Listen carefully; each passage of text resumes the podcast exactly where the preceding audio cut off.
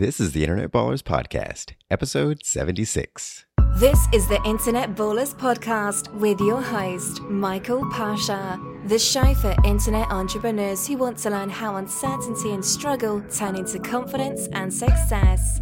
Welcome to the Ballers Circle.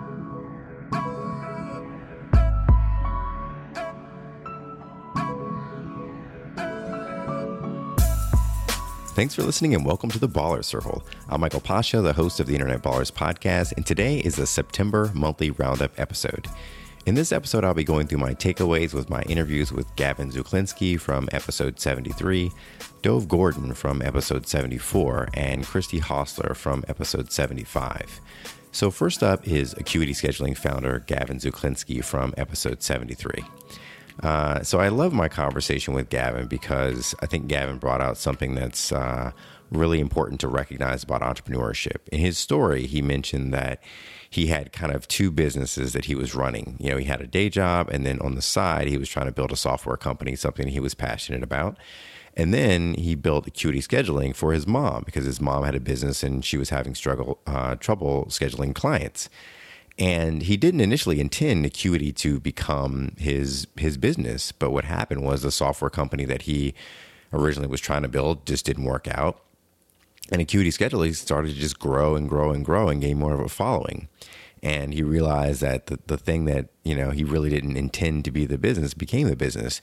And, you know, he was flexible enough to say, to, to one, recognize that, and two, to be able to pivot and say, okay, well, this is working out. The original thing that I thought was going to work out didn't work out, and so I'm going to move this direction. And uh, he was able to grow Acuity even more into, into the business that he has today. And so I guess the takeaway that I have from that is one, it's so important to just get started because you never really know what your ultimate business is going to be, right? A lot of times people get started on one path, and just being on that path gives you new ideas, you know, new experiences. You meet different people, um, and then you you also figure out like what doesn't work, which is just as important in my mind as figuring out what does work. Um, and so if you're out there and you have a, you have an idea that you want to test uh, and you want to you know do something and see if it was going to work, I, I, definitely encourage you to uh, not wait until you think things are perfect, not wait until you think you know everything's in place, but just get out there and, and just start doing it now um, because uh, there's there's so much value in the time spent building something, even if it's something that's imperfect, in which you know most businesses are. I mean, it's unlikely that you're ever going to get to a point where everything is perfect. Um, you know, even large companies who have been around for a long period of time are constantly improving and iterating and that sort of thing. So um, I, I, really like that about Gavin's story. Um, the other thing that, that that was cool about Gavin is I really like his perspective. He seemed to be very positive about things, and you know, he, I liked his motto of you know he had you know he thinks that uh, you can make anything fun, and I think that you know that positive perspective is is such a important thing to have because there's always going to be stuff you don't want to do but you know you can you can find ways to make that work a little bit easier to do and a little bit less uh, difficult and, and annoying if you can have the right perspective about it. And you know Gavin was honest because during our, our interview you know I mentioned that uh, you know I had heard uh, this other CEO of a startup talk about his business and how he was saying that you know 75% of the work that he does in the business is stuff that he actually does not want to do but it's the 25% that he actually does want to do that keeps him going. And i asked gavin about that and he said of course you know of course i have things in my business that i don't always want to do. Um, but you know it's it's you know working through those things and uh, outsourcing the things that either you're not good at or you just don't feel like doing um, so you can keep your energy level up and, and, and stay working on the things you actually feel are, um, are worth your time. Uh, another thing that I thought was that that was cool is uh, Gavin really put a lot of emphasis on getting feedback from his customers. You know, in his business, he he does these forty five minute phone surveys, which I thought was really cool. And you know, you don't really hear much about that. I mean, even even big companies that reach out to me. Um, about surveys, you know, most at most maybe they'll do like a five minute survey because they know that most people will be annoyed if they have to uh, do a survey that's any longer than that. But Gavin gets people to do these forty five minute interviews by enticing them. You know, he gives them something, you know, for free. Like you know, I've seen a lot of companies do this stuff where they'll be like, you know, hey, do a survey and enter. If you do the survey, then you're you're entered to win something. So it's kind of like, well, all right, all right, well, so I do the survey and maybe I win, maybe I won't, but I'm not really guaranteed anything, so it's not really worth my time. But Gavin actually gives his customers a $100 gift card.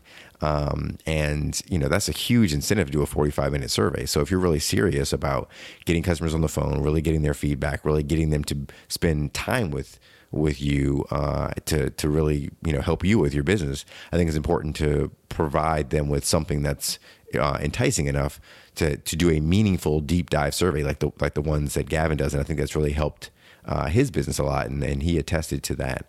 Um, Something else that I thought was cool is that he's constantly experimenting with different things in his business. So um, he experimented with a six-hour workday, which is something I think a lot of people will be, you know, scared to do.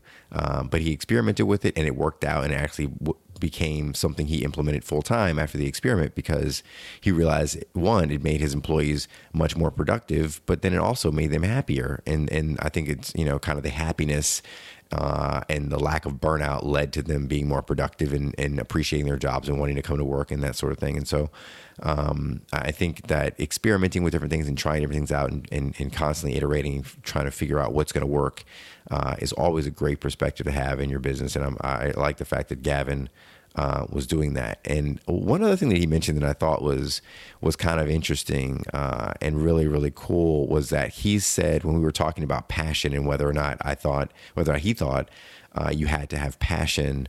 Uh, to be successful, he said that actually he thought that having too much passion can harm your business, and um, I really never thought about it that way. But I think that that's really true. Like you know, because I think you know, as he explained it, if you have too much passion about something, you become too close to it. You become uh, too unwilling to pivot away from it if it's not working, or, or too unwilling to uh, try different things because you think that this one thing that you're you're really passionate about is the is the right way to go. And if he is, if he was you know, I guess focus on that, he would have never quit his his you know software business that he was trying to build on the side and gone after Acuity, and so he would have missed the boat on something that could have been really successful.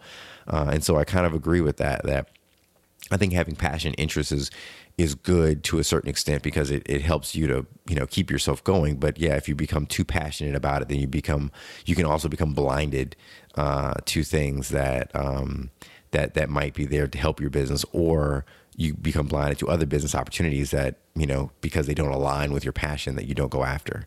Um, so those those are my takeaways from my interview with Gavin. So so next up was uh, customer acquisition coach Dov Gordon from episode seventy four. Um, so Go, Dov and I had a great conversation about acquiring clients, and you know we kind of talked in the beginning about being an entrepreneur and what that meant, and and how you know he and I both you know we were in in school we would go and you know buy candy which i've heard you know this, this story from so many different entrepreneurs that, you know it's like you, you have that kind of entrepreneurial spirit and mindset from a very young age. You you know you go to the store and you, you buy some can, candy at the store and then you sell it at school for a much higher price. Uh, that's kind of the beginning of things. And that's it's definitely how you know i started out in dov and, and many other people that i've heard.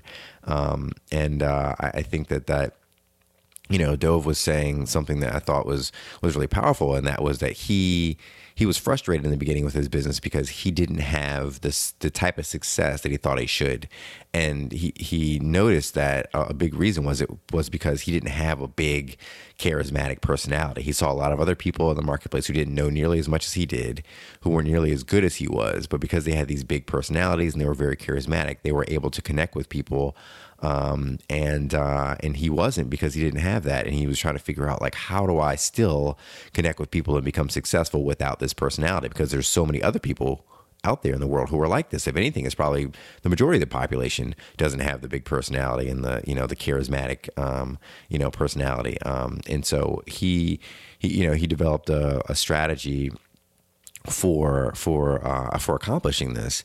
Um, and I think that you know in our conversation he talked a lot about um, you know your your clients and how you know what people really really want is um, you know you have to find a way to figure out um, I guess the the big problem uh, that people have that they don't want or the big solution that they want uh, and don't have, and and you have to find a way to give them that thing. And if you can find out a way to do that, then you know they'll they'll be all over whatever it is that you're offering them. Um, but he said that you know customers what they want to know when before they before they want to do business with you is they want to know you know if they can trust you. Um, they want to know if they're interested in the things that you're offering, and they want to know if they feel like what you're offering can actually help them. Do you understand their problem well? And uh, and I think that that's that's a cool way to put it because you know I, I feel like uh, the big thing to do is to first you know look at the the marketplace and look at your your um, your potential clients you know, and say to yourself, you know, what do I need to ask myself and what do I need to ask them to make sure I understand their question?